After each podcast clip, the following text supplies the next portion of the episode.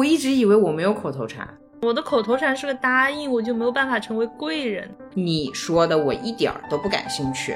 我已经开启了三级戒备状态，讲还是，觉得自己贼有道理啊！不愧是你，不愧是我，怎么可能比得过人类呢？那我不知道你的这个笑是嘲讽的笑，还是好笑的笑，还是高兴的笑？能问出来到底是因为你可爱，还是因为脸皮厚？你自己想想。没懂这个，有时候可以当做一种拒绝。Hello，没关系，问题不大。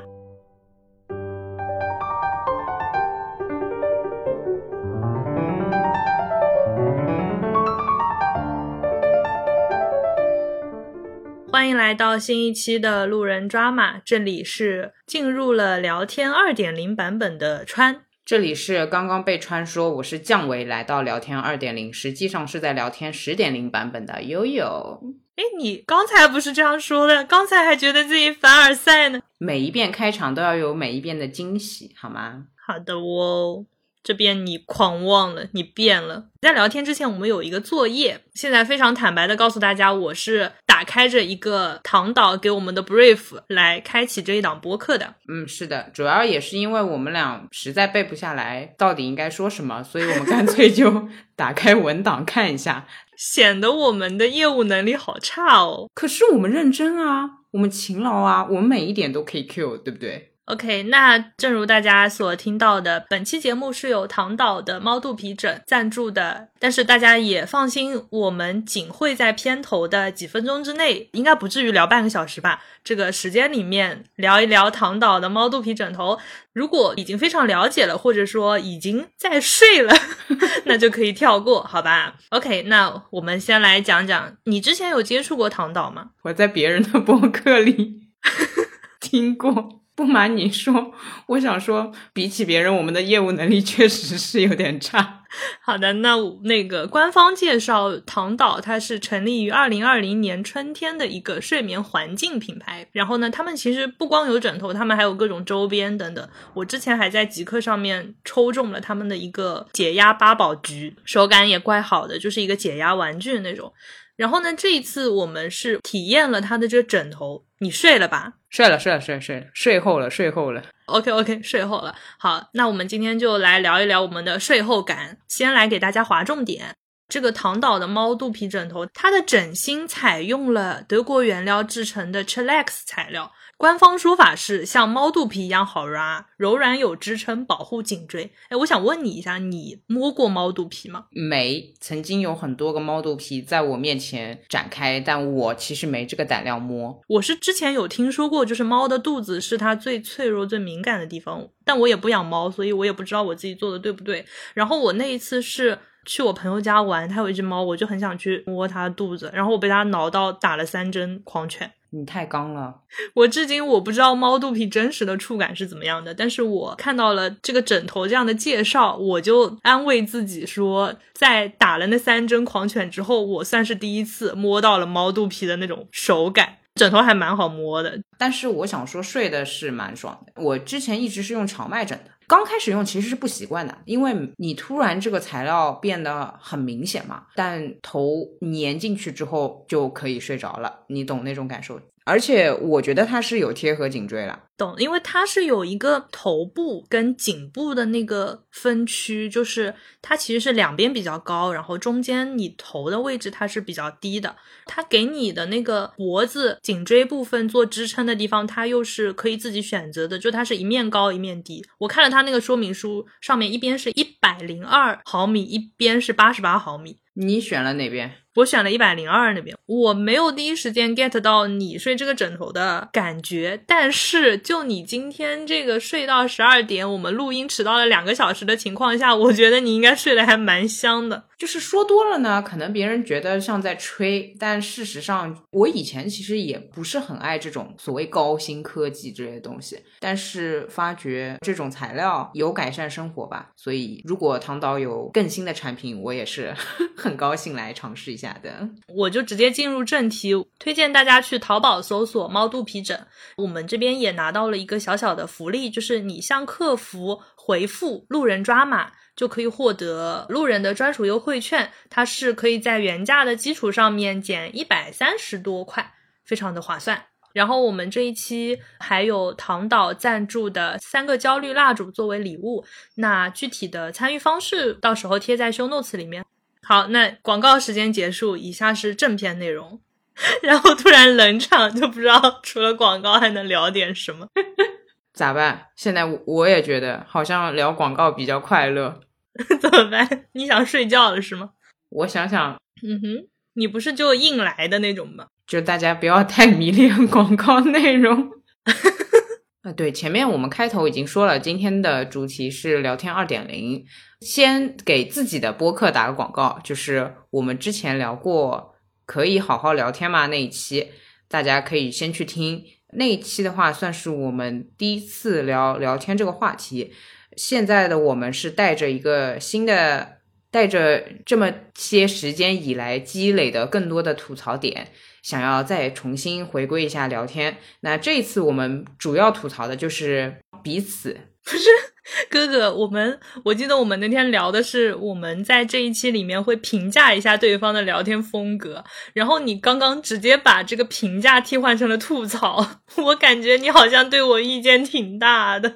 哦，对，其实我们在选题的时候，我提的那个词是评价，没错，但是我们这次也是带着笔记过来聊的，但实际上我在写笔记的时候，觉得我好像是在吐槽你，不是在评价你，所以。所以你先给我打了个预防针，就是皮试已经做完了，怎么样？过敏吗？还还行吧。而且我要跟大家说，就是我们今天第一次采用了 FaceTime 录制，就是我们以前录音都是直接打电话，然后我们今天是两个人前面还开了个视频，所以我现在就能看到悠悠脸上那个不屑一顾的表情，你们懂吗？他在暴力我。但是我想跟你说，我觉得我果然还是不看你的脸。比较容易聊得出来，所以我现在要把这个窗口关掉了。OK，你就拿你的小笔记遮住我的脸。还有一个提示吧，就是如果大家听到川又莫名其妙的笑的话，肯定是因为我表情的 问题，就不是内容的问题。大家那个什么时候还是约个直播吧？我觉得就是可能还是需要的。你又在节目里立 flag 了，上次被人家追问的事情你忘了吗？我觉得这一期里面会出现很多括号悠悠现在正在干什么括号的 这种插入。好的呀，那我们开始了。好，哦，对我们是写了一个 list。对，也有可能聊多，因为就是想说想括号骂更多的话，就会再多加几个。嗯哼，好的呗，那我们就直接进入吧。前面已经聊了很久了，感觉都快结束了。先从那个口头禅开始吧。我觉得这个话题应该是大家最容易，呃，最熟悉的，因为不是很多人也帮你总结口头禅吗？那我先说好吧。嗯，你说。我要开始吐槽了，好吧？可以吧？好的，好的，好的，可以，可以，可以。我已经开启了三级戒备状态。我的重点是想说，就大家对川的口头禅认知是不是好内，对吧？是吧？哦，对哦，这个也是官方认证的，对吗？是哦，但是，但是，你说，就其实川跟我在日常生活当中，他不是这么客气的，你们明白这个意思吧？听懂了吗？听懂了你就眨眨眼，眨眼，wink。你说，你说，你不是你们想想啊，谁日常生活中跟你讲话好内好内不存在的好吗？所以他只是在播客里面这么讲话。你快说呀！你倒是说呀！你铺垫这么久，我平时怎么跟你说话的？他平时一般说的是呃好的各种辩题，就他也会有很多答应，就是这个答应是他的口头禅，因为他不会拒绝。太可怕了，一塌糊涂。他总归是好好哦，好的好呢，但是好呢却是最少出现的啊。好的。然后加一个那个 OK 的手势是比较多的，因为我们线下嘛。嗯哼，你想你的口头禅是个答应，你怎么会拒绝别人呢？啊，我的口头禅是个答应，我就没有办法成为贵人。对，哎，对我刚刚心里想的也是这个梗。但我把好内，我把最甜的好内留给了播客。天呐，就这样吧。然后我我要开始说不甜的部分了。嗯，我不知道你有没有发觉啊，因为可能是我是做粗剪工作的，就。大家平时在，我觉得这真的是吐槽合集。大家平时听到的川讲话就是正常的讲话嘛？其实我注意到他有一个口头禅叫“但是哦，你说说，你展开讲讲。”，无论日常生活当中还是在播客里面，其实你会说“但是”，然后引出一个毫无转折关系的句子。我其实很害怕这句话的，就是因为是个人都很害怕“但是”，你懂。我一听到“但是”，我心想完了要反驳我，要反驳我了。但不是，但不是，嗯哼，他其实只是引出一句话。怎么说呢？我觉得可能是你呃引起别人注意的需求，所以你会用这个作为开头。啊，我懂你意思，就是我有一次回家见了一个老朋友，我是那一次跟他聊天的过程当中，我意识到我开始抢话了。哦哦对，就是我跟他讲话，我会一句话噼里啪啦噼里啪啦讲完之后，留一个但是在后面，因为只要我一句话的结尾是但是，下一句话就也是我的。对吧？但其实你并没有在反驳别人，嗯，或者你也没有呃为自己之前的内容做出更多的信息，或者说有转折，并不是，只是个口头禅。懂了呀，是的呀，好哦，好呢，但是，人家听到的体感很吓人的呀。你讲话又很刚，人家会觉得很凶是吗会吧？我是无所谓，反正我只要剪掉就可以了。OK，那也没关系，反正我跟你聊的最多。好，然后是那个问题不大，就是好像所有的事情都是问题不大 啊，应该说是除了人际关系，其他都问题不大。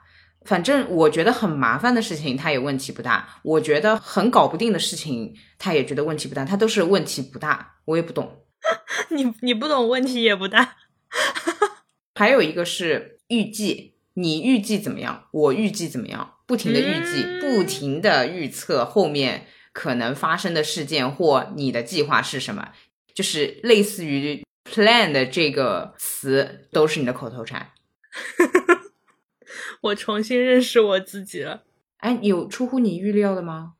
因为我们这道题口头禅是什么，我的反应下来其实就是口癖嘛，对吧？啊，对啊，对，所以我第一反应是 OK。那我在剪播客的过程当中，我会剪掉很多什么东西。然后对，然后其实或者我觉得我的很多口头禅是不够坚定。但我在做粗剪工作的时候，你的那个其实或者我都没有印象很深。我们的关注点竟然是不一样的。或者说，你想想看，你自己不坚定，其实对于我这个听众来说，体感是好的。你不坚定嘛，又不是我不坚定，你给我更多选择，我当然舒服。但你的但是其实是会让我觉得，哦呦，我要剪掉。哎，这这小姑娘怎么这个样子啦？后面又没有说什么很凶内容，用什么但是啊？可惜了啦，我会有这样的想法。懂了，懂了，懂了。哎，挺有意思的。我们同一个音轨关注到的东西完全是不一样。不过这里还有一个问题，就是但是被你剪掉了，所以我就听不到但是。啊，对对对，对对 对，我们的 样本不一样，笑疯了。嗯，我觉得那个比较要紧，而且我怕到你手上你就让它放在那边了，因为我怕你习惯于以这个为开头。理解，懂，你是对的。然后我刚刚在写这个题的时候，我脑子里的想法就是，我剪辑的时候关注到我会有更多其实或者，但是我觉得我私下场景里面好像就没这么多。嗯哼嗯哼嗯哼，我私下场景会说很多的是，不愧是你，不愧是我哦，没注意到。啊哈。对我自己的感受是，我在跟你聊天的时候会更加狂妄一点。嗯，这倒是的。那个不愧是你那个没注意到也就算了，但你在私底下沟通的时候，其实没有那么的客气，就很坚定的有自己的一个主观的想法。我发现我节目上就是上播下播还是有很大的区别。在你这边的话，就是放松了嘛，然后就很有时候也很自大，有时候也很狂妄，有时候也很神经病。哦，对，然后你还有个口头禅叫做“我来看看，我来康康”，什么都要康康。让我来康康。我跟川，因为比如说有的时候收到一份文件，可能是我收到，或者说我们俩一起收到，或者说是他收到，反正无论谁收到，结局都是他来康康，不可能是我来康康。我就不想康，你知道吗？这句口头禅我是蛮喜欢的，就 OK OK OK，你康你康你康，我不要康。这句话我想想，我平时说这句话的时候，其实就是表达一个你给我点时间啊，就是其实是我告知你一个我的状态，因为比如说我发一个东西给你，那我我也会想知道你看没看。那你发一个东西给我，我说我来康康，那就是我告诉你我去看了。OK OK，哦，这样的就是我没回答你就代表我确实没看。然后你会发觉我没有这口头禅，代表我基本上什么都不看，就是能动性很差，你知道吗？尤其阅读说明或者说某一条消息之类的这种文字信息，我就会很缓慢。没关系，我会逼你啊。对啊，你想，你又不会转什么有意思的那种啊。对，这这个留到后面说。我我接下来还有我还有要吐槽的点。然后，所以你你认为我的口头禅是什么？我认为你的口头禅是本质上啊。我一直以为我没有口头禅。你在节目里面会非常频繁的出现，本质上来讲，这个、这个、这个、这个、这个，以及比如说你讲一句陈述句，你想表达 A 就是 B，然后你的补充条件，你后面会讲一个原因，这个原因可能是因为所有 A 都是 B，就它其实不是一句补充，而是你重复了一遍你要说的这句话的重点。哎，我真的是个很啰嗦的人哎。我觉得是表达里面的自信，哎，就是你表达的时候，你是有点像在我讲的话就是圣旨的那种感觉。本质上你就要听我的，本质上来讲这句话是什么什么，你就是在用一种非常强硬的态度去给这件事情下一个你的定义。这个是的，嗯嗯，就是虽然我不知道原来我的口头禅是本质上，但是我在说话的时候确实是我觉得这就是对的。我的问题在于。我在我的世界里，那我当然是对的。难道你是对的吗？而且我谈的只不过是我所认知的世界，所以那肯定就是就甚至都没有对错。哎，就是我认知的世界就这样。嗯嗯嗯，对，就是足够自信吧。这个是我还挺想 get 到，就是挺想学习的。那那你多说说本质上。然后你还有一个口头禅是句末会说一个嗯，就是你会。及时的对自己表示肯定啊，对这个有，这个有，这个有，这个真的有。对对对对，我是这样的，因为确实平时社交的时候，有些人是不会回复你，或者说有些人反应并不那么接得紧，或者我们再退一步，可能是网络延迟，比如说某川同学，他可能因为网络延迟没来得及应和我，那这个时候就很孤独。我提出一个我觉得。特别有道理，特别精彩的话，没有人理我，我只能自己嗯啊，那就是这样的，嗯嗯，是，对对对对，本质上悠悠就是觉得他讲的话就是圣旨，嗯，你就是这样的，平时 一塌糊涂。然后你私下的那个场景里面，不是口头禅，但是你是一个习惯性动作，就是戳你，我戳谁？我戳别人是吗？你戳我，就是手肘戳你一下。哦哦，会会。或者手指戳你一下，对，我不只对你，我对别人也会怼，就是啊，我我是用怼这个词的，但没有那么大力了。嗯，呃，我来解释一下这个怼的动作，它等于嗯啊，对对对对，就是我要把这个信息塞进你，塞给你，塞就是用力塞，就戳你怼你。你知道了吗？你听到了吧？我怕你没听到，我要用，我要掐你一下，让你听到，就是这种感觉。对的，我其实确实很担心有人跟我，比如说并排走路，一天聊完了回去，他手臂是有乌青的，你知道吗？对我确实会有这个习惯，怼一下别人，就是拿手肘碰一下。还好你没有那种习惯性的方向，比如说你没有说我就习惯站在你右边。啊，或者我就习惯站在你左边，所以两边均衡受力比较好。因为我有些同事就是他走路的时候，他就会走你右边，然后他走你左边，他就不舒服。如果你也是这样的话，可能大家的左手臂跟右手臂的那个 就就很难雨露均沾。但是你这个说的有提醒到我的一点，就是嗯，虽然我不准备改我和你正常的社交，但。呃，我之后和别人，尤其是那种刚见面或者说是人家是前辈的这种情况，我要注意一下，因为你这个让我想起来，我有一次跟一个也算是那种前辈这样的状态的人一起走路，然后我说嗨了，我怼别人一下，然后我觉得别人整个人都是 shock 的，别人肯定就是啊，什么什什么什么什么，突然就这么来一下。嗯嗯嗯嗯嗯，理解。对部分人使用吧，应该是不能成为习惯。分人分人，对，不要太习惯，就是见谁都怼。就真的讲还是，觉得自己贼有道理啊，必须要让别人有个反应啊，怎么就不说话了呢？对还是不对呢？认可还是不认可呢？人家被你 shock 到了，还没有反应过来，就是人家那个弹簧被你的语言给压下去，正准备反弹的时候，你又怼了他一下，把他压得更低了。你让他给你什么反应？好好好，知道知道。但是我有我有几次，比如说给别人留余地，对吧？就是让这个话慢慢的、优雅的进行，别人就不理我了，就不会对我的话做出反应啊。我觉得好像还是要强势对待嘛，就非得按着别人说你觉得怎么样，你是不是这么想的，人家才会理我？怎么回事？大家就不能好好聊天？你这个仿佛就是你跟一个人打架，他不还手，然后你就拿出一把刀出来，非要让人家进入那个正当防卫的 那个状态，然后你才爽，是吧？好哦，好呢，好哦，不愧是你，不愧是我，疯了。哎，你还有吧？没了是吧？我没了。对，但你提的跟我写的完全不一样。就我写自己的口头禅只有两个，一个是 hello。啊，Hello，哎，这个有，这个有，对吧？就其实也就是嗯和怼别人的那个升级版，就非要别人回答，这是 Humble 版，温和版啊？你觉得 Hello 比较温和？嗯，哦，是吗？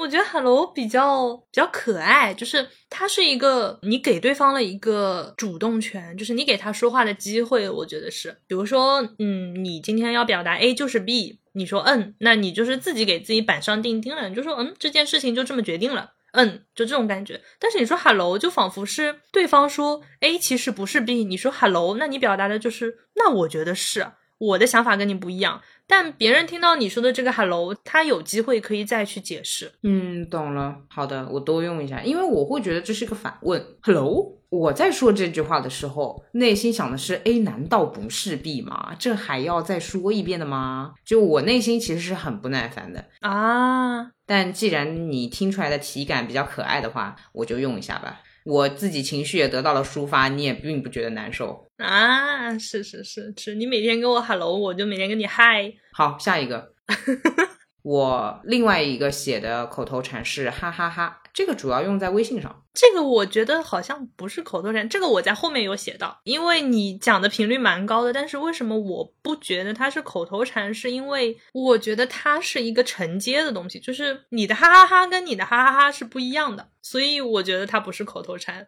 好，别人果然没听懂。接下来那个让川给大家介绍一下什么叫哈哈哈跟哈哈哈不一样。我懂了，我知道这个意思。这个就是我们的第二道题，我们要彼此说对方的令人无语的。让你不想接或者无法接的话，这里就有我要说的，哈哈哈！是我的能力有时候会没有办法读懂你的，哈哈哈哈哈哈哈！哦，天呐，你先你先说，你先正儿八经的说说解释，就是说一下你的近况。对，就是这个呃不想接或者无法接的话里面，我一共写了三条。第一条就是分不清的那些哈哈哈哈哈。你有没有发现，你有时候是发哈哈哈？有时候是发哈哈哈哈哈哈哈，发三条，反正就是一个是短的，一个是长的，长的容易出现批量的那个效果。对，然后一般短的那个我不会追问你，但是你发一句六个字以上的哈，或者好几句。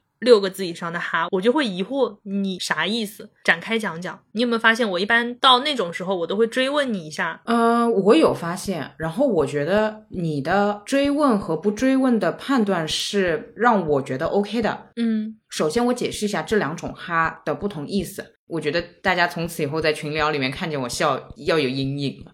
那个短的哈哈哈，就真的只是个气氛词，就是短的哈哈哈也有几个维度和几个层次。最低的一个层次其实是你说的我一点儿都不感兴趣，但出于我还得跟你保持交流，和我必须得有个反应，我哈哈哈就完事儿了，可以吧？这是最低最低档。对，我知道这个我能 get 到。对，然后上去一点其实是好像能理解，但是不怎么太感同身受，所以浅浅的笑了一下，对吧？这个就是我其实能理解你的。嗯，再往上就要变成很多个哈了。就是我觉得这可太好笑了。不过有一个 bug 就在于我和你理解的笑点可能不一样，所以你问我说你哈什么，你在笑什么，我是很乐意回答的，因为我想可能我的答案跟你想的完全不一样。嗯嗯，对对对。可是我都跟你聊了那么久了，我有时候不知道你的这个哈你是哪一种笑。如果很多个哈就是仰天长啸的那种笑。我知道，但是仰天长啸它也有很多个出发点，比如说我给这个填空啊，一条横线，逗号，悠悠仰天长啸，那这个前缀它可以加很多。悠悠看到了一个傻子，他仰天长啸；悠悠中了一百万，他仰天长啸；悠悠觉得这个事情很有趣，他仰天长啸。就是我很想知道它的前缀，因为比如说有时候在一些我们去评判一件跟我们都没有关系的事情，或者说我们单纯把一个事情当做爆米花来聊的时候。那我不知道你的这个笑是嘲讽的笑，还是好笑的笑，还是高兴的笑？嗯，确实你说的有道理。我有的时候是在嘲讽别人。对呀，对呀，对呀。我就想知道这个程度，或者说你是三分嘲讽，两分觉得很可爱的笑，那说不定啊。嗯，你自己发过来的文本，然后你问我在笑什么，你仿佛在给我做测试题，阅读理解。不是啊，就是我发一个文本给你，然后你在这边狂笑，那我也想知道你的这个笑的背后是天呐，川竟然给我发这么愚蠢的东西，太好笑了，哈哈哈哈哈哈！还是天呐，这个真的好有意思，哈哈哈哈哈！唉，知道了，知道了，知道了。如果我发很多哈哦，真的是第一反应超好笑，你还是得以后问问我他的笑点在哪里，不然我就也过了，因为我太嗨了。嗯嗯嗯，对，我就想知道你的嗨点，还有就是有些我没有 get 到这个东西的好笑，但是我发给你，你在这边笑了三行，那分享一下快乐啊，哥哥，就是我也想知道他哪里这么好笑，你让我也笑一笑，好卑微哦。哎，这个这个这个，我先跳个题啊，因为那个你正好说到我笑这个点。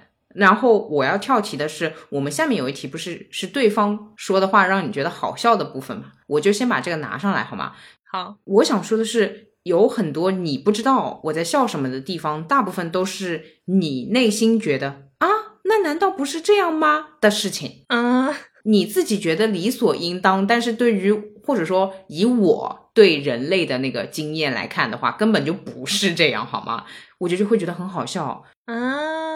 你的那种认知跟大家真的不一样。比如说做一件事情好了。你的风格可能更像按照说明书一二三四做完。那大部分人，或者说我了解到的大部分人们，经验性的人们，他就是跳步骤的啊。就是比如说看前辈是做一三五，他就也做一三五。你你懂所谓的常人一般的情况，普通的大众的大家都比较习惯的操作。但你就是一二三四做完了，然后你就说哇，我可真棒！这难道不是这样的吗？不是啊，小朋友。哦哦哦，OK。最想笑的是，大家都没有在做那么多步骤，你为什么要这样？但就主要是我也不太知道大家就是怎么说呢？我觉得有时候，比方说，我觉得这个人他没有做那么多步骤，但是可能他在你看不见的地方做了很多步骤啊。我知道你的意思。没呀，但有些人真的，你私底下去跟他私交或者是怎么样，他确实有些人是跳步骤的。那有可能是人家没告诉你呢，那也有可能是你骗我呢，你懂？就是这就很好笑，你明白我意思吗？就是如果他做了，他却没有告诉我，可你会全部告诉我，你不会觉得你是很好笑的那一个吗？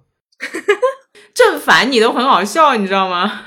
哎，人家学霸可能说，我一点都没有复习呢，我就我要裸考了，我这次都不知道能不能及格，然后考出来一个满分，然后我可能就是，嗯，我书还是看了的，那个题我也做了，然后我也只能考八十分了。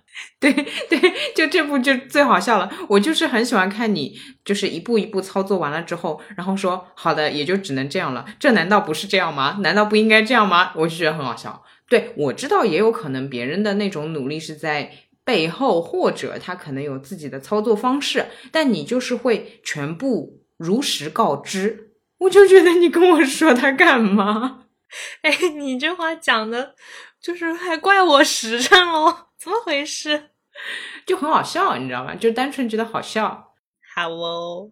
呃，我来举报一下，就是，呃，像川一般，哪怕去看个电影吧，他也会跟你说，哎，我怎么买到了电影票，怎么抢到了这个位置，怎么在某个时间点赶到了某个地方搞定了晚餐，又在某个时间点在某个地方搞定了电影票的拿票，然后他还会说，哦，我跟你说，这可真惊险哦，那个票子售票机可能坏了，他用自己的机制搞定了。或者找到了另外一个机器，搞完了一切，操作完了一切，准时踏进电影院，并且在那个正片开始之前看到了，我可太厉害了！这难道不应该是这样吗？然后我心里想说，你找人工不就行了吗？好奇怪哦！哎哎，这件事情在我的世界里就是时间来不及了，OK，不吃晚饭；时间来不及了，OK，立马找工作人员，哎，这个售票机坏了，帮我操作一下。嗯 Hello。，Hello，不愧是我。哎，对，一般他完成了这一大波操作之后，还会来跟我来一句“不愧是我”，我心里想，看个电影啊，姐妹，你好辛苦哦。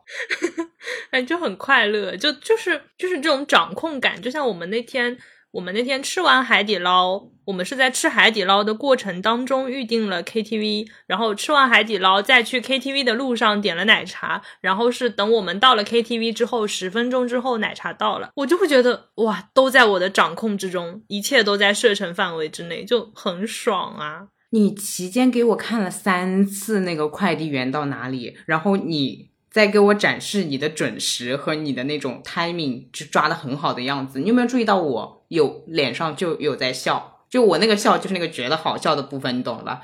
我心里想说就是。出来快乐，你竟然要把所有的都掐点去安排好，快乐也是要靠自己努力出来的。这难道不是这样的吗？这不是这样的呀。嗯，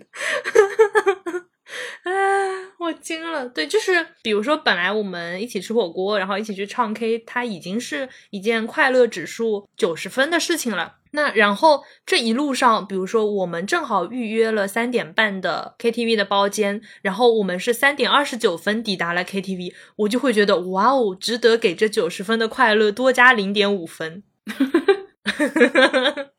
我真的要打上一大串哈。你不觉得吗？你不会觉得很快乐吗？就是本来这件事情就已经很顺利了，但是发现诶踩点踩的非常完美，然后奶茶到的那个 timing 也非常好，你不觉得这个快乐它可以再锦上添花一点点吗？你不觉得？大家看不到我的表情，但我实际上在疯狂摇头。我觉得有一部分可能是能力限制，就我自己过生活的话是掐不准这个点的，所以我自然也就不会去追寻这个快感。因为如果我要掐点，付出的时间成本或者说付出的精力太大的话，我是不会想要去掐点的。久而久之，我就没有掐点的快乐。我的掐点更多的不是我控制的，而是我幸运，就是幸好没迟到，啊，幸好赶上了，那就不是我的能力，不是我在 control，而是我好不容易没有做砸。哦，懂了。我正常，比如说去看电影，或者说去 KTV，大部分就是早到，然后比如说在大堂里面等时间。嗯，一般在等时间的时候，就看到你在那边疯狂操作，一顿猛操作，说什么又及时的搞定了什么事情，我就在那哈哈哈哈哈哈，就 A B 人生，你知道吗？诶，我们是直接跳到了让人觉得好笑的地方，是吗？那没有，你不是还有两个接不上的吗？对我还没说完呢，我还没有吐槽完呢。哎，你说你说，我都不懂，还我还有什么还有什么让你接不上？来来来，虽然这个大前提是让人无语的、不想接的话，但是呢，我写的都是我能力上 接不上的话，然后。你的那个哈哈哈是第一条，第二条就是你发给我一段文字或者一张图片或者一个什么东西，不给我你的评价的时候，我有时候会不知道看哪个，啊，不知道你的这个意思是什么。就是你的说明书是给高阶玩家看的，然后你能不能翻译成我能看懂的那个版本？因为是这样的，呃，这种情况多发于在朋友圈嘛。我有的时候，比如说给你截一张朋友圈。然后甚至都没有标记就甩给你了。当然，这个有点不太好的就是我没有 highlight 重点，会导致你阅读的成本比较高。你得可能要读完三条朋友圈才能读到我的那个重点。在我的观感里面，它区别于前后两条太明显，我看它是很明显的。嗯就像两个正常人当中夹一个傻子那种 那种明显，你明白我意思吗？对不起，这么说别人真的不太好。然后我看到我就觉得人人人，就是就不知道我该看哪个人，哪个人是我认识的。是这样的，然后这是我的第一个反应，就是我想要让你品味那种跟我一起刷到的那个原始感。啊，我懂你意思了。这是我没有做标记的原因，但我有的时候会做标记，是因为我觉得你可能真的 get 不到，或者它确实是有些背景的，我就会做标记。但是做了标记，你还是 get 不到。对啊，就是就就没有那个敏感度，就需要你的解说。啊，是我有的时候想说，他红圈已经划好了，那一句话不是都已经给你划出来了吗？嗯嗯，你表情好认真啊。像老师告诉你，你这道题目做错了，这道题目不选 A，然后我就想说，那 B 还是 C 还是 D？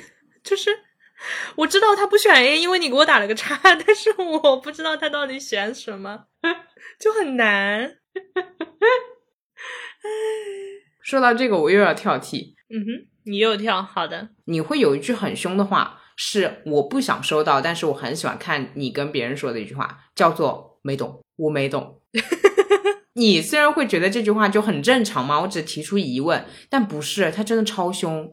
为什么？因为你没懂，后面你会为你的没懂写出一些非常事实性的没懂的描述，比如说给你一段东西，就是你会先来一个没懂，没懂之后你会把一二三四五六的疑问全部垒上去。这个没懂的程度和境界也蛮高的，就是解释你的没懂真的很难，你知道我的意思吧？OK，我大概能 get 我的没懂，就是那个战场上面就有人吹那个号角，然后他这个一吹，然后好了，后面千军万马杀过来了。对对对，比如说就像我之前给你，就是你刚刚提到那个你接不了话，好了。没懂之后就不得了，没懂之后就是它是 A 加 B 的意思，还是 B 加 C 的意思，还是 B 加 C 加 D 的意思？我看下来的时候，我就有以上三个疑惑，我还得把以上三个疑惑都给你解释一遍。你的没懂，就本来我只需要说出我的答案就可以了，但你的没懂背后还有一些你的疑惑。我之所以说这个，我很怕收到，但我又喜欢看你跟别人说，是因为。这真的是非常有杀伤力的武器，你懂吗？真的很吓人。你喜欢看我杀人是吗？因为它可以拖住敌手非常多的时间。我甚至想象过一个社交场景：当我有什么紧急事件需要你帮我拖住时间的时候，我就扔一个穿上的美懂出去。啊！哎，你别扔错，你别扔成好内。你的一个没懂，我觉得别人需要开一个 presentation 帮你解释。知道吧？OK，还有一个情况是，为什么我会说这个没懂非常吓人哦？往往是解释了第一句问题之后，后面还会有更新的问题出来啊！对对对对对对对，本来它可能是一二三三个大点，然后你回答了一之后，出现了一点一、一点二、一点三、一点四、一点五，就是它是个连锁反应，你不觉得 magic 什么？是什么？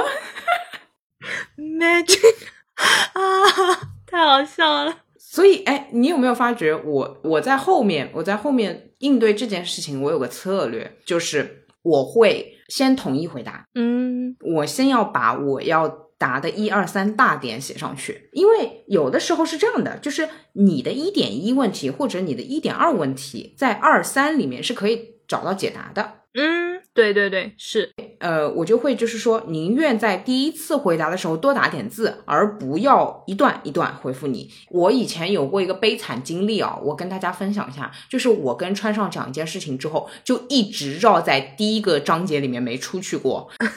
比如说，我说一，我的原因是什么？他说，哦，那。提出了一点一问题，这个细节怎么怎么？我回答了一点一问题之后，出来了一点二，在一这个章节里面，我们大概讨论了十五分钟到半小时，我才突然意识到我的二三其实足够解释。我真的惧怕没懂，我没懂，向你扔去了一百个没懂。对的，悠悠的表情有一瞬间的凝固。呃，我学会了这个招数之后，很好用。嗯哼。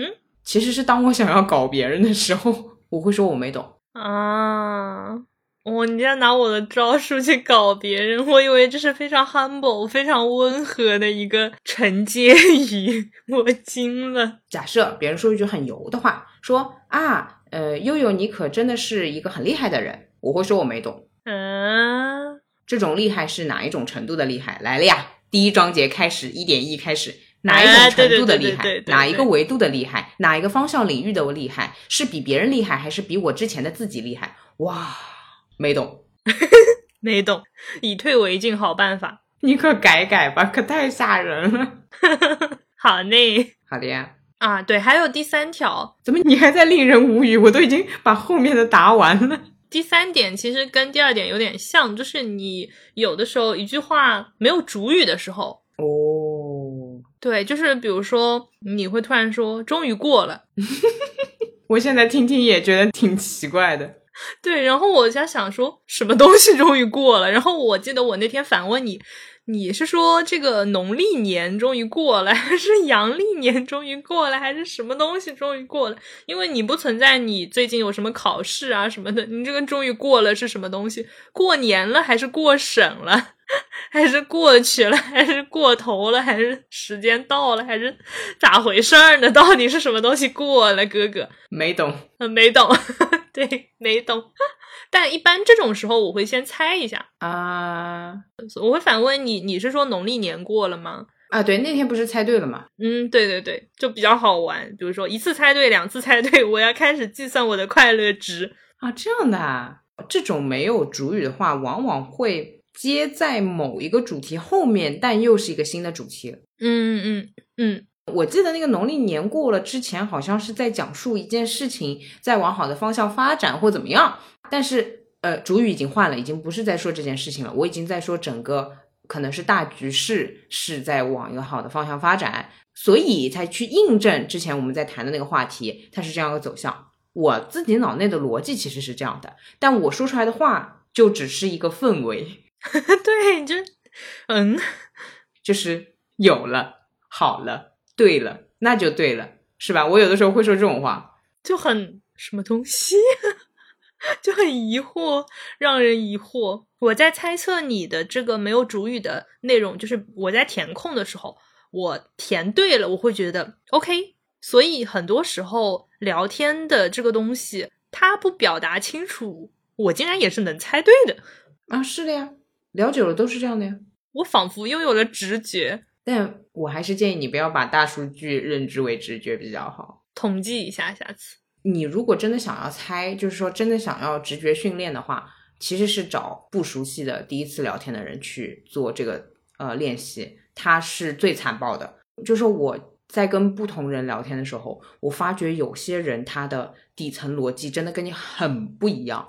他在说快点，他在说是的，他在说可以，背后的那个原因是完全完全你无法想象的。这就是我很喜欢跟陌生人聊天的一个原因，他不断的在挑战你原本的那个刻板印象。我跟你当然是聊久了，基本上知道彼此的套路。但是比如说别人说的，我来看看，他可能接下来会说你怎么没反应了？他可能他的我来看看是要你有反馈的，并不是他自己一个人在做的事情。嗯，哎，我我也挺贱的，就是不断的找各种各样的人来暴击我，我就会发觉大家的那个可能是同样的口头禅背后的想法是完全不一样的啊。举个实际的例子，其实就是八零代人和九零代人对那个微笑表情的理解不一样，你可以去试试看。我觉得我都已经是费尽心思在猜了，但我还是没有想到，竟然是这个意思。嗯，那就发一句没懂。你要闹别人，就是我真没懂呀，那怎么办？我费尽心思猜，这不还是浪费大家的时间吗？我如果猜，我有这个心情猜，那 OK，我可以在这里面获取快乐。如果我们这件事情本身就一个会议上面，那我在这边猜，那就没有什么必要了。就举手没懂，刚才那个部分可以详细讲讲吗？这样子，哎哎，所以就说你这个人凶呀啊。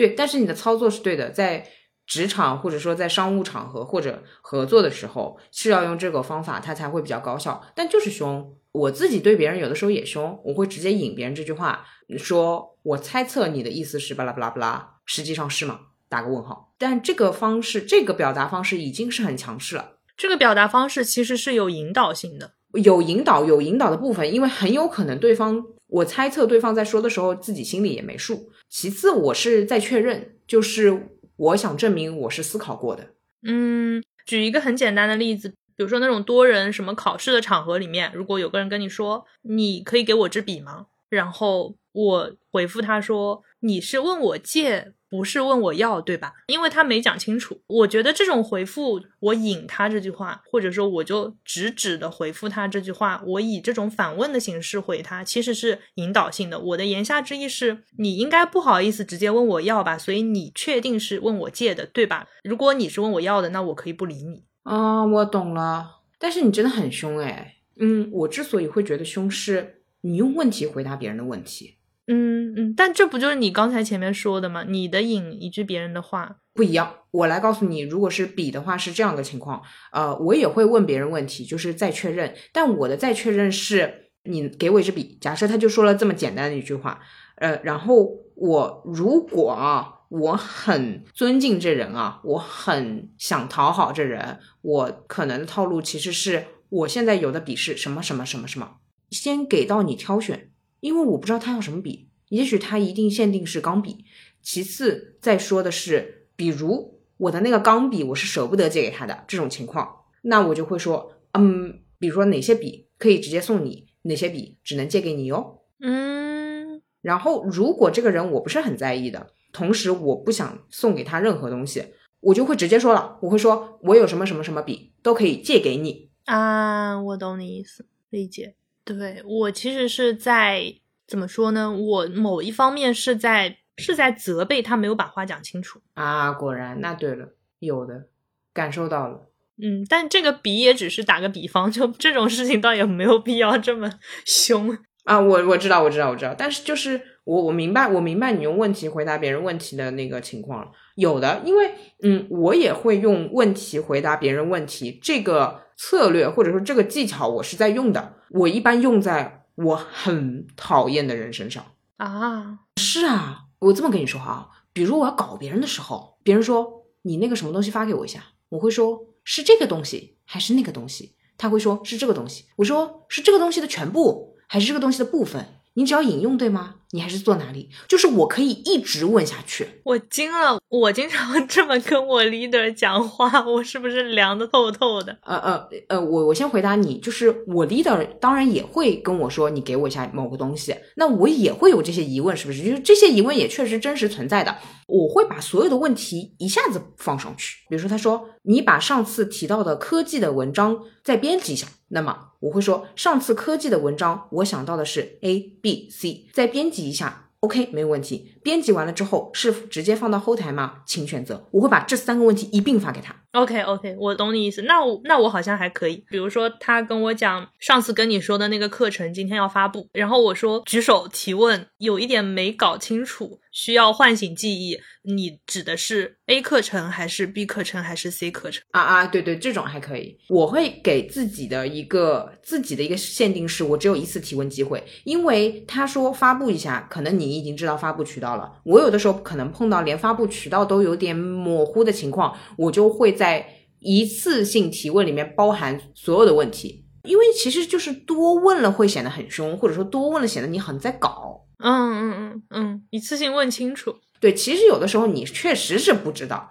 但是如果我要搞这个人，我就会一个一个一个问。懂了。我想想看什么样的情况我会这么折腾别人。我会碰到那种他讲话讲不清楚、趾高气昂、脾气又差、耐心又差的人，我往往会故意回复很慢，且问题都是一个个抛。我想说的是，人就是。你是什么样性格，你就会难受什么。你要是不急的话，你就这么跟我一来一回，倒也就好了。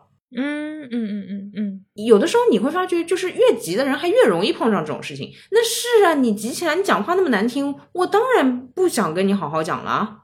对，如果你给到的指令就是非常清晰的，把文章叉叉叉发到哪里哪里哪里，并且怎么怎么样，那就不会有后续的问题了。嗯，是是是，像呃，我 leader 有的时候可能是比较着急，但他脾气好，就是你总得有点儿好的地方，那我就 OK。那你着急就着急，或者说你讲话一段一段，我无所谓，我都 OK。嗯，他虽然一段一段，但他不着急，你回复慢也没关系。我曾经碰到过，就是那种讲话又讲不清楚又很着急的，那大家来吧，那还还能怎么办呢？嗯，这个时候就扔一个没懂。哦，更残暴，那更残暴，那完蛋，那这个话题就结束了。我跟你说，真的，因为有些人急了，他不知道从哪个头开始跟你解释。那就让他急呗。啊嗯呐，他其实惜字如金的就讲了几个字，然后也不把这个事情讲清楚。我为什么要问 A B C D E 让他选呢？我发两个字没懂，要么他展开讲讲，要么他别讲了。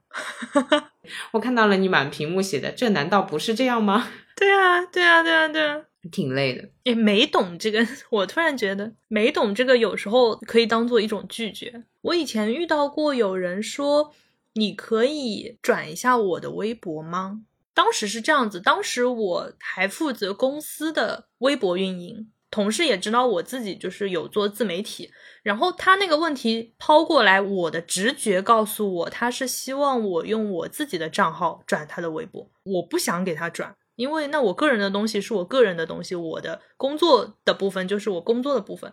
然后我那天首先问了一个，就差不多跟没懂的意思，就是转发一下具体哪一条。他以为我是不知道我要转哪条，然后就把那条微博的链接发给我了。然后我下一句话我没有问他你是。要我用公司号转还是要我用私人号转？我直接问的是，哦，那我用这个这个号转一下你这条就可以了，对吧？懂你的意思，我就不想给他机会说出那一句，我希望用你的个人号转。在我的理解当中，你都已经说了两遍这件事情了，我都不会想到是要用我自己的账号转，我以此来告诉他，你这个要求太过分了。明白明白，我突然觉得梅董是一个也算是客气的台阶了。嗯，虽然我个人会比较喜欢直接的拒绝嘛，因为我的风格是这样，但可能以后可以稍微优雅一点，优雅的时候就可以用美懂来解决问题。这里面还存在一个，万一他真的只是要我用公司的账号转呢？那我很气势汹汹的拒绝，我不给你转这个，结果说了半天还是我小人之心了，那就也很尴尬嘛。对，所以我当时的需求就是，我不管你。到底是想要哪个账号转？在我这边，我就只看到了公司的账号转，我就也不给你选择的机会。嗯，我就默认你就是问的是公司的账号。我其实刚刚想到一个更加实用的场景是，你能不能借我用一下你的相机？这种哦，很微妙的东西，因为有些相机可能很贵，不能用。我以后就会说没懂。嗯，我觉得会比不能要更漂亮一点。如果他说的是对，就是把你的相机给到我，在我手里放一段时间，并且我要使用它的话，我会说，果然我还是不懂啊！哇哦，我就是不说我不借你，但我就是不懂，有点强。对方觉得我已经讲的这么明白了，对，因为我想到一个是，如果我拒绝他，他可能会在别人那边说啊，这个人好小气哦，连什么什么东西都不能借我。虽然我说没懂，他还是会这么说我的。但是别人会问他说：“哎，对方怎么讲的？”然后他说：“他老实说他没懂。”我觉得对方会佩服我这个拒绝的方法，对方肯定会默默记笔记。哇，好厉害！我以后也要这么拒绝别人。懂了，懂了，懂了。我突然觉得 Patrick 好温柔。我不是前阵子用了他相机蛮久的嘛？我记得当时问他借相机的时候，他就好哦，不会拒绝就很好笑。然后，嗯，他听了这一期之后，你下次问他借，他会不会给你来一个没懂？他敢？你看看你这个凶的。因为我还想到，就是还有借钱嘛，其实还主要是借钱也很麻烦嘛。比如说借个五千这种，就是也倒多不少的，但是就很微妙嘛，五千也也很容易赖掉。没懂就是不懂啊！好了，不要搞了，不懂。对，不懂，没懂。OK，好，哎，刚聊到哪了？呃，你才刚刚把我那个令人无语的三条说完。对，那我有什么让你无语的？不想接的，无法接的？有有，接不上的和不想接的是一个递进的关系。接不上的有一个是数据的上的东西。就是你跟我说我们播客什么收听量也好，同比增长也好，就是你不要跟我说，你跟我说也没有用，就你就告诉我，我们是要变成日更还是变成月更就可以了，不要告诉我我们的播客做的。你这样子，你就是我们播客的数据，你不要跟我说数据，你就告诉我好、很好、一般 就可以了。但是这个好，它就很难衡量啊。怎么样是好呢？我看你表情就够了。我不知道我的表情管理精不精准。我是按照你的表情管理的维度去判断你的表情的，所以你就正常的做自己啊就可以了。好的，好的，好的。有时候其实，比如说我跟你讲数据，比方说，嗯，我的重点是我们后面根据这个数据做一些什么样的调整。我如果不把前期的这个数据告诉你的话，就会显得好像很很像命令式的说我们就要怎么怎么样。我懂。但我实际上在跟你沟通的时候，其实解释一件事情是最难的。往往你可能需要二十分钟去解释这件事情，去阐述你做这个决策的背后的原因。最后那个决策可能只要一句话，就是结论是假设我们需要日更了，对吧？或者说我们之后决定尝试日更，好这样子。但我其实都在二十分钟里面冥想，等待最后那个 指令出来啊。还有一个很尴尬的地方是，当你在说数据的时候，我其实没有在听。那我是怎么去进行这段对话的呢？看表情。数据的分析是怎么说？是过山车式的，它是可能数据不好，但可能背后的原因是好的，或者说通过一个不好的数据看到了一个好的现象，这些都是有可能的。所以我在读数据的时候是一片空白，但我在读你的表情就是哦，好像后面要月更了。哦，好像要日更的意思。哦，好像我们播客做的不怎么样。哦，好像还是可以的。然后我就通过你的表情来判断，那最后到底要干什么呢？最后那句话不是落出来嘛？说假设说说哦，那我们之后还是日更吧，这样子我就会说，耶，果然就是表情的阅读我满分。我天，那如果是这样的话，或者我下次是不是可以把结论前置？嗯。也不必，我会建议你不要改的一个原因是，如果你把结论前置，我应该就一个数字都没有听进去了，你懂我的意思吗？那我下次如果不说结论，只说现象呢？嗯，那如果是微信文字或者说是打电话看不到你表情的话，我就完蛋了，你就没懂，我就没懂。嗯，我也可能会像你，所以你是要 A 还是要 B 还是要 C？我不懂啊。懂了，懂了，懂了。我们不是有那个呃数据日报嘛？你会比如说截一个数据报告给我，你也可能圈一下，或也可能不圈。我很想打人，我不止没懂，我更想打人。干嘛呀？干嘛呀？就是按头让你看看。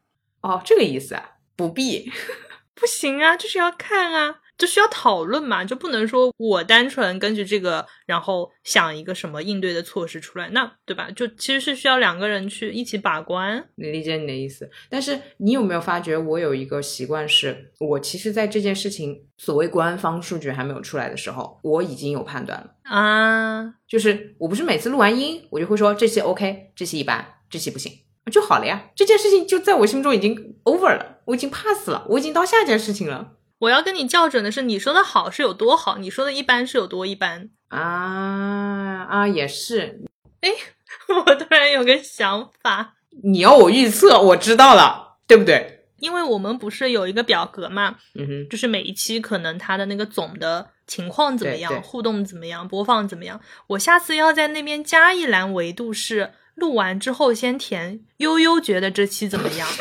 我就跟你说，你要我预测吧。然后我去根据这个数据来对比悠悠口中的好的区间，比如说是播放量五万到十万；悠悠口中的一般是，比如说一千到三万；悠悠口中的超厉害、超强，可能是比如说二十万到五十万。但我不知道具体的这个区间，我要给他们划分一下边界。我下次记录一下你的反应。我这个有自信。好的，我不是不相信你，我就是需要一个精确的。懂了。或者你下次告诉我，这期录完之后，你就告诉我五十万，还是四十八万？神经啊！我哪里来这个感觉？相信你的感觉。你不是说这期好，这期不好？那你这个太宽泛了呀，对吧？有多好，有多不好，有多一般？我是在赌啊。我们可以开个盘，好吧？啊，可以可以可以可以，最近买基金买上瘾了是吗？可以可以开个盘，可以是数据为王还是直觉为王？嗯哼，可以可以可以。你手上的这只基金呢？这个基金经理他主要是靠直觉的，靠看天象、关心，然后他的年均收益是百分之八十七点六八。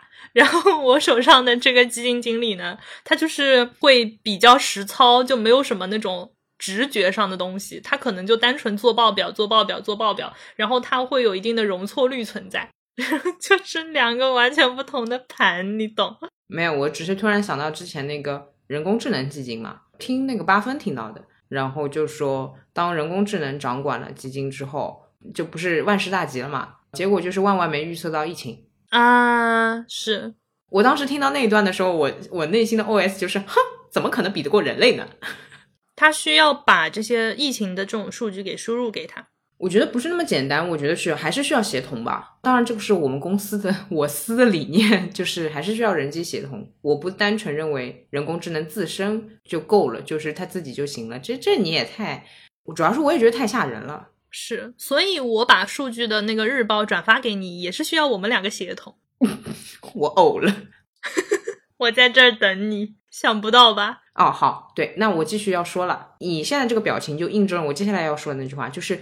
令人无语里面，它分一种是能力的接不上和感情上的不想接。那个不想接，主要就是当我看到你对数据很开心的时候，我不想接你的话啊。我看到你沉迷于数据的时候，就像那种家长看到自己孩子沉迷于网游的那种感觉是一样的，他很无奈，明白吗？明白吗？我觉得就是这个数据，它是一种颗粒度。比如说，我们刚开始做博客的时候，开始没有人听，发到某个平台，然后我说，呃，我在自己的朋友圈发了一下，然后我们的订阅增长了三个。啊，对，就是你会这样。对啊，就是我，我就精准表达。比如说，我发朋友圈是涨三个，你发朋友圈是涨五个，那就说明你的朋友圈比较优质，就是它有一个比较，在我并不能说我发了朋友圈。就有人听了，然后你说我发了朋友圈也有人听了，那这个有人听跟有人听，他怎么比较呢？我觉得你我不能再看你看着你的脸讲话了，你的满脸都写着，这难道不是这样的吗？我觉得可能是一旦碰到人为的事情，我都会加很多其他因素，比如说我发的时间啊，我朋友圈人的性格，你的性格，你的表述等等等等。嗯，你是属于那种我多收集一个维度好一点的那种。虽然我知道发朋友圈并不是相同的实验环境，但是你收到的数据能精确则精确。对，如果非要去知道朋友圈的实验环境是怎么样的，我们到时候再慢慢聊。嗯嗯，你通过比如说我涨五个，你涨三个，你知道了优质之后，你就逼着我发，对吧？对了吧？是不是就在这里等着我了？所以也不需要知道我是怎么搞定的，你只要看这个结果。对，但就是怎么讲呢？比如说你今天发涨五个，明天发涨八个，那我就要看了。你今天是晚上六点钟发的，你明天是晚上十点钟发的，那我以后都让你晚上十点钟再发。然后发现你有一天是十一点钟发的，涨了十个，OK，那以后都十一点钟再发。我别睡觉了，就是。就是这个东西，它的维度越多，那你总是可以不断优化的嘛。优化优化，知道了知道了。对对对对对，嗯呐，对。然后想说这个后面的原理我懂了，但你会对这种优化的过程非常开心。对，你会特别喜欢调整不同的实验环境，然后觉得哎呦打到了这个命脉，哎呦你动不动喜欢找到了什么什么的脉搏，我也不懂，人家就是一个。就你就沉浸在这个世界，我就很不想接，我就不想在意这种事情的进展。没关系，问题不大，问题不大，你来康康，问题不大。对对对，问题不大。哦，科科，我这边你不想接的还有吗？哦，有的，还有。您说，我洗耳恭听。还有一个是以前比较多发，现在好很多了，因为我采用策略。嗯，进行了消杀，改善了一部分问题。你说说看，这个令人无语的就是我可爱吗？我水蜜桃吗？啊，这这个是归类在接不上里面的，不是不想接。这个能力上接不上的原因是，我是那种说不出来啊，对对对，你很可爱的人。嗯，我懂你意思，但是啊，前面你也确实发生了挺可爱的事件，就让这个可爱的氛围，让那那个粉红色泡泡在那边就可以了。你还非要就是戳破，我就会觉得哦，就是这句话就很不可爱。那就是想要确认啊，就是想要知道怎么样是可爱，怎么样是不可爱。嗯，这样，呃，如果你是有这样的心思的话，我给你一个，呃，给你一个标准，就是你怎么样是可爱的话呢？你只能自己去判断，你自己通过别人的反应来判断你这个是不是可爱的，因为显然他不会像电视剧里面有一个什么老大哥会跟你说啊，你这样很可爱，呃，以及我觉得男朋友说你的可爱并不那么靠谱，这是我的一个经验所得，理解。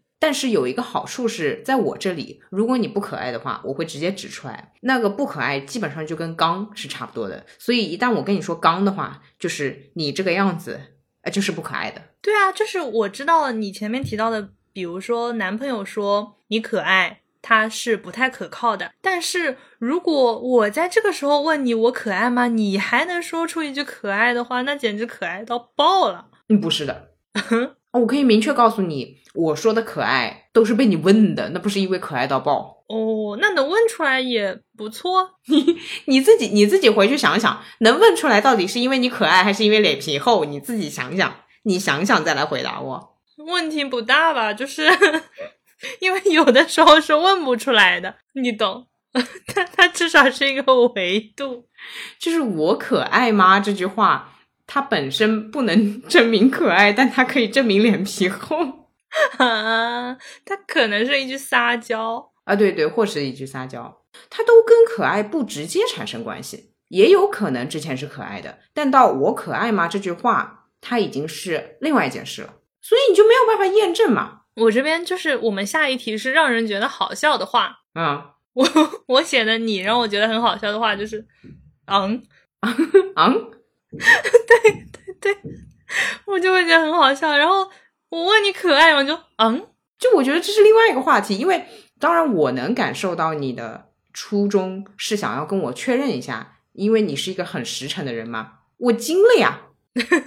你想想，哪有可爱的女孩子会厚着脸皮问别人自己可爱吗？说不上来，你知道吗？就怎么怎么，谁给了你勇气可以直接直接语言上的确认啊？就是怎么讲呢？对我来说。它的重点不是说我要跟你确认我可不可爱这件事情，而是我习惯性跟你确认所有事情，它只是这所有事情当中的一件事而已。这有不不不不，但是姐姐，这这个就不要确认了，这个也需要确认一下。你不要挠头，这个不用确认了，不要那么耿直，不是每道题都要做的，有些题目你得过且过就可以了，老师会放水的。这太奇怪了，就是想要精准的回答。明白，明白，理解，理解。我我是理解这个初心了，我只是那个接不上嘛，对吧？我并没有说什么反感，我不存在，我只是觉得，嗯，对。或者说我问出这句话的时候，我也可以看你的反应，看你的表情，而不是真的你要说一句可爱或者不可爱。OK，OK，好的，好的，好的，好的，减缓了一些我的答题压力。你今天无语了三秒，明天无语了五秒，那我就大概能知道哪个更可爱。不是无语三秒和无语五秒之间的差别是哪个更让人无语，而不是哪个更让人可爱。我觉得你这个人偷换概念很强，你知道吧？你你你直接把我的无语等同于我默认你可爱，你凭什么？只是一个比较，你懂我意思吗？比如说两支铅笔。一个是 HB，一个是二 B，它的硬度可能它的硬度不一样，那哪个更容易断？它反推就是哪个的硬度嘛？下一题吧。好哦，你下次可以判断我是过三秒之后进入到下一个话题，还是过五秒之后进入到下一个话题，好吗？但这边会有一个问题，就是我不知道你的这个进入下一个话题是无奈的，还是逃跑式的，还是我不告诉你就不告诉你。就不告诉你，没懂。我觉得今日最佳笔记是没懂，怎么样？还不错吧？不错的，不错的，可以，可以。这个推荐给大家，拒绝大礼包。好哦，哦，那你把觉得好笑的部分已经说完了，然后我这边还要说令人温暖的。你安慰人的时候是用很扎实的数据解释的。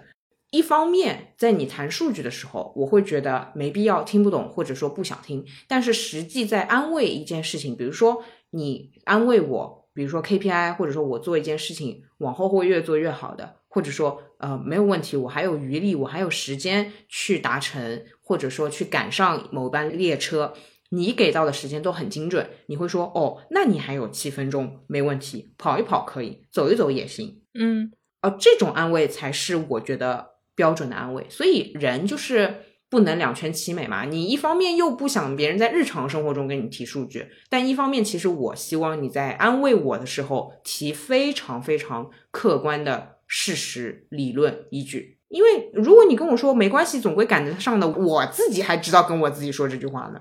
比如说你甚至还会说还有一分钟，算了，改签吧。嗯嗯嗯，嗯，这个安慰也会很有实操性，我就不必要再跑了，我就直接改签，对我就会觉得很温暖。这是 call to action 的安慰。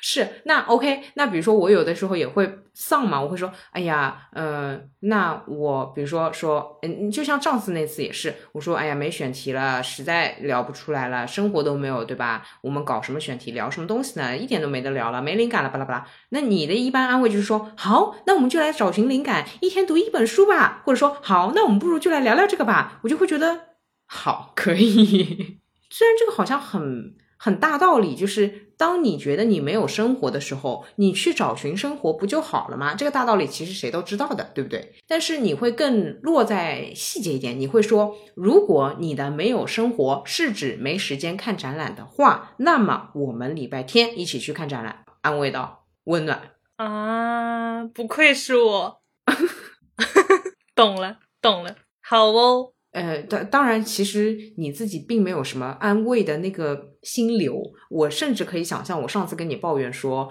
想不到选题，你也只不过当成一个事实来接受了。但我会觉得你给我的一些反馈，或者说你给到的接下来的行动计划是安慰，啊，发现问题，解决问题，就很大的安慰了。好哦。大家平时是在干嘛？这么不会安慰的吗？顺便还有那个，一般在发现问题、解决问题之后，你会加一句“问题不大”，哦，绝美。哦，三部曲：发现问题，解决问题；发现问题，问题不大，解决问题。对，就好了，好哦，就爽了可以，可以，可以，懂了，懂了，懂了。啊！所以我的，我其实一一度觉得，在我的令人温暖的话里面是不存在的。有的，有的。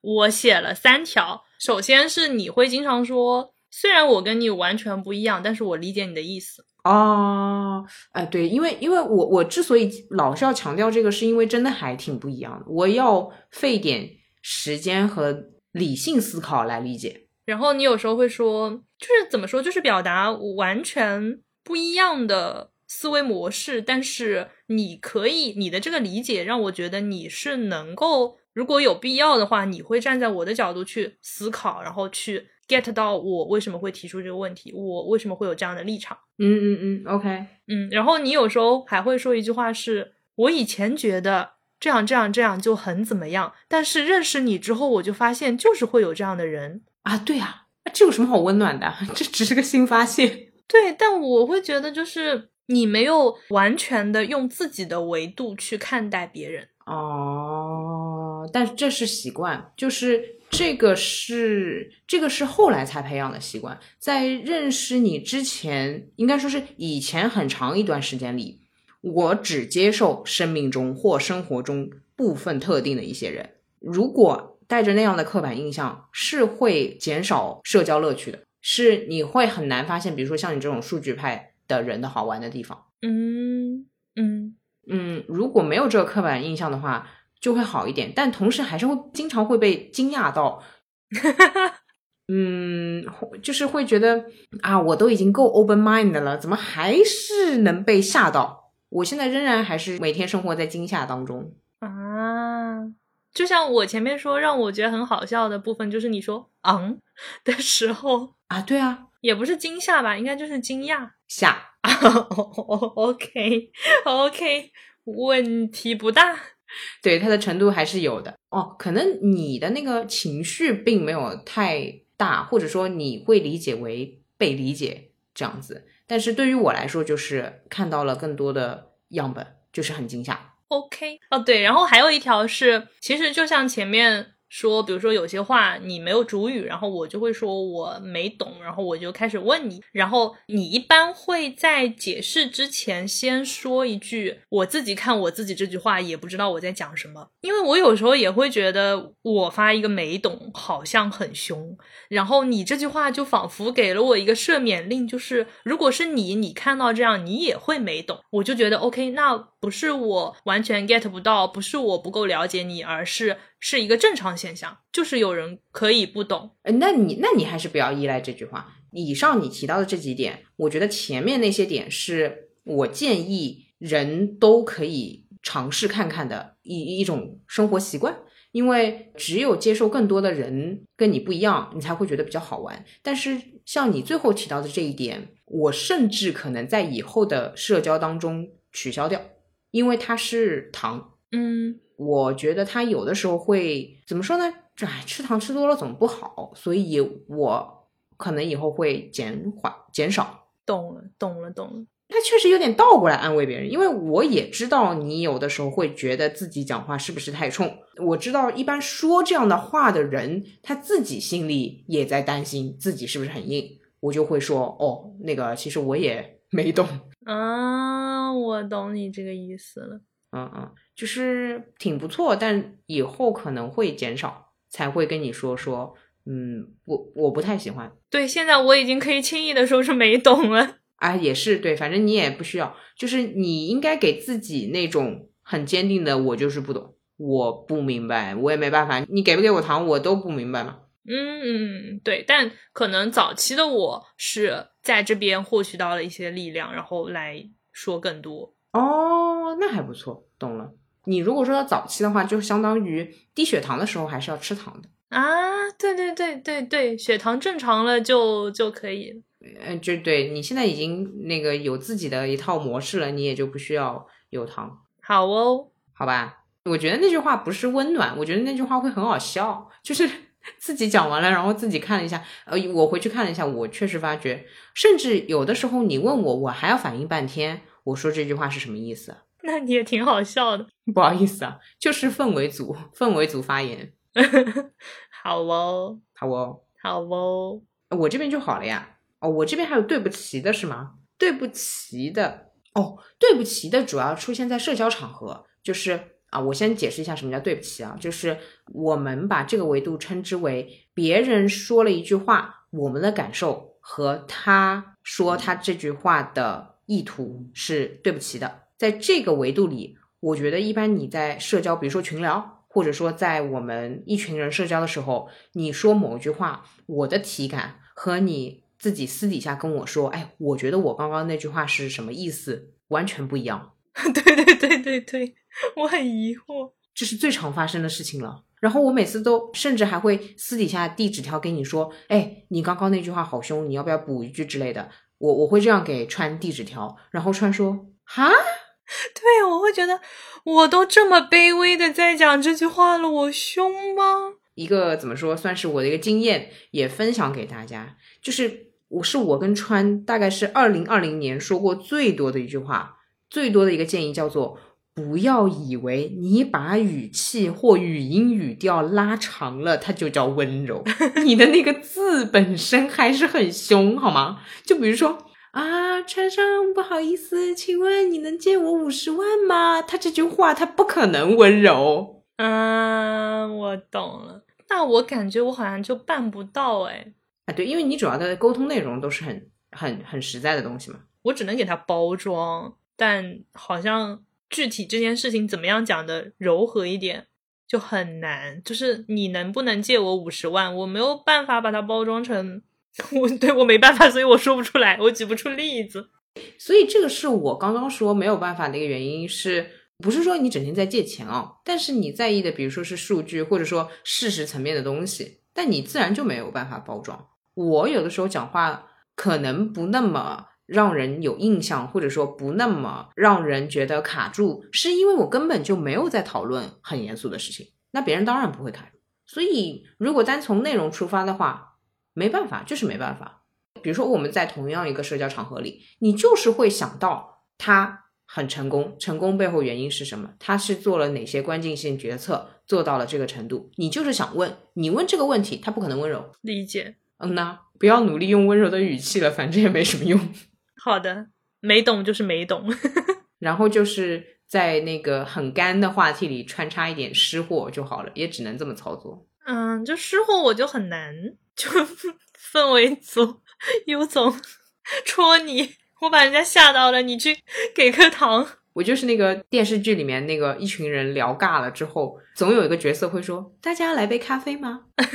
你懂吗？我就是那个人。这个真是关怀大家。吃饭的时候，你也会发觉，每次都是我会叫：“哎，菜单拿一下好吗？大家开始点菜吧。”但实际上点菜的都不会是我，因为我不会点菜嘛。叫的那个人往往是我。其实就是我觉得空气又被你给搞冷了，所以每次好像进饭店都是我在叫啊，大家点单吧。哎，我想吃什么？但其实点来点去都不是我在点啊，这样的吗？呀，就是对不起，你觉得你很温柔，就是很温柔的借五十万这种，哪有？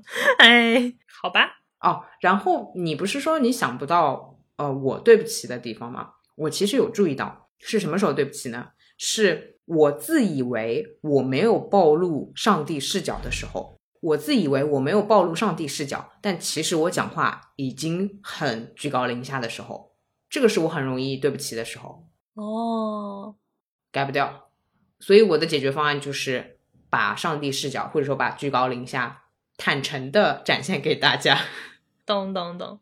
可以，连我都能看出来的话，大家应该也能看出来，我还是有这点自知之明，就比较尴尬。因为对于我来说，我是自负和自卑同时存在的。当然，人都是这样啊。有的时候我是出发点自以为是一个很卑微的状态，但是最后那个视角落点又是那种很呃，觉得别人难道不应该做到吗之类的。所以我自己也在一个很混沌的状态里。理解，问题不大。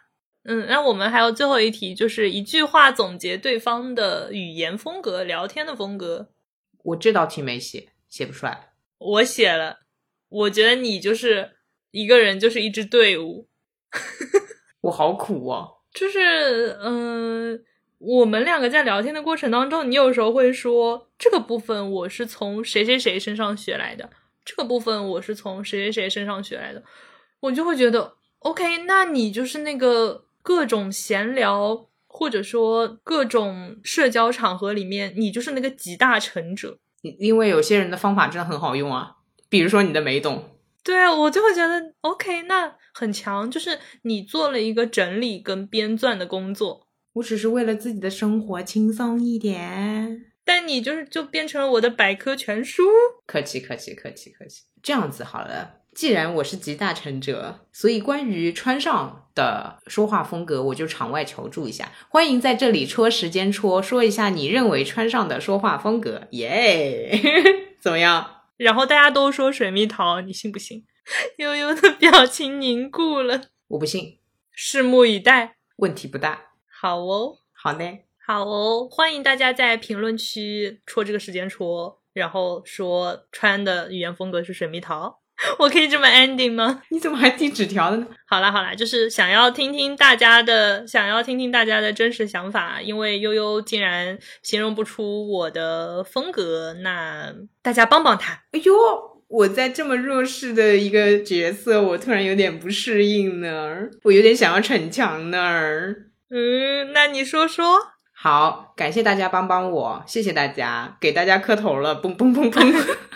你看，你这招，你后面的备注就是这招是从麦高芬那边学来的，没错。所以说你就是集大成者，有没有？他真的，他现象级。我跟你说，我突然想到，就是我们别提他了，因为你一提他，他又得过来磕头。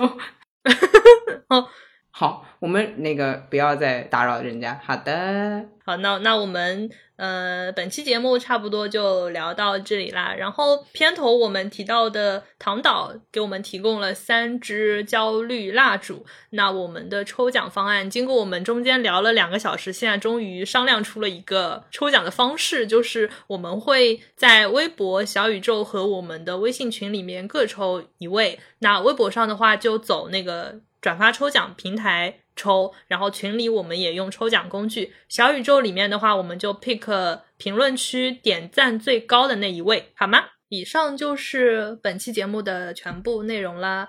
大家可以去各大你常用的平台搜索“路人抓马”收听订阅我们的节目，然后你也可以给我们发邮件，我们的邮箱是 drama boy at 幺六三点 com。以及，如果你想加入我们的微信群的话，可以在 Show Notes 里面寻找门神的微信号。如果你使用的是苹果播客，欢迎给我们去打一个评分或者写一个评论。好的，聊完了。哦，我第一次看到那个穿上路口播的样子，嗯，什么感觉？他的手像在打键盘一样，就是就是对着空气指点江山，惊了。我不知道这一段竟然是有手势的，就是唤醒记忆。懂了，懂了，懂了。聊天这个事情吧，我觉得上一期都没有说会有二点零，但我觉得三点零就在不远的将来了。好哦，吐槽你，我觉得还是不太过瘾啦。就生活当中还会碰到一些其他的想要聊的天，想要跟你聊一聊。想要吐槽别人是吗？对，哎呀，就是我成长的太过完美，槽点不太够，是吧？是那位吧？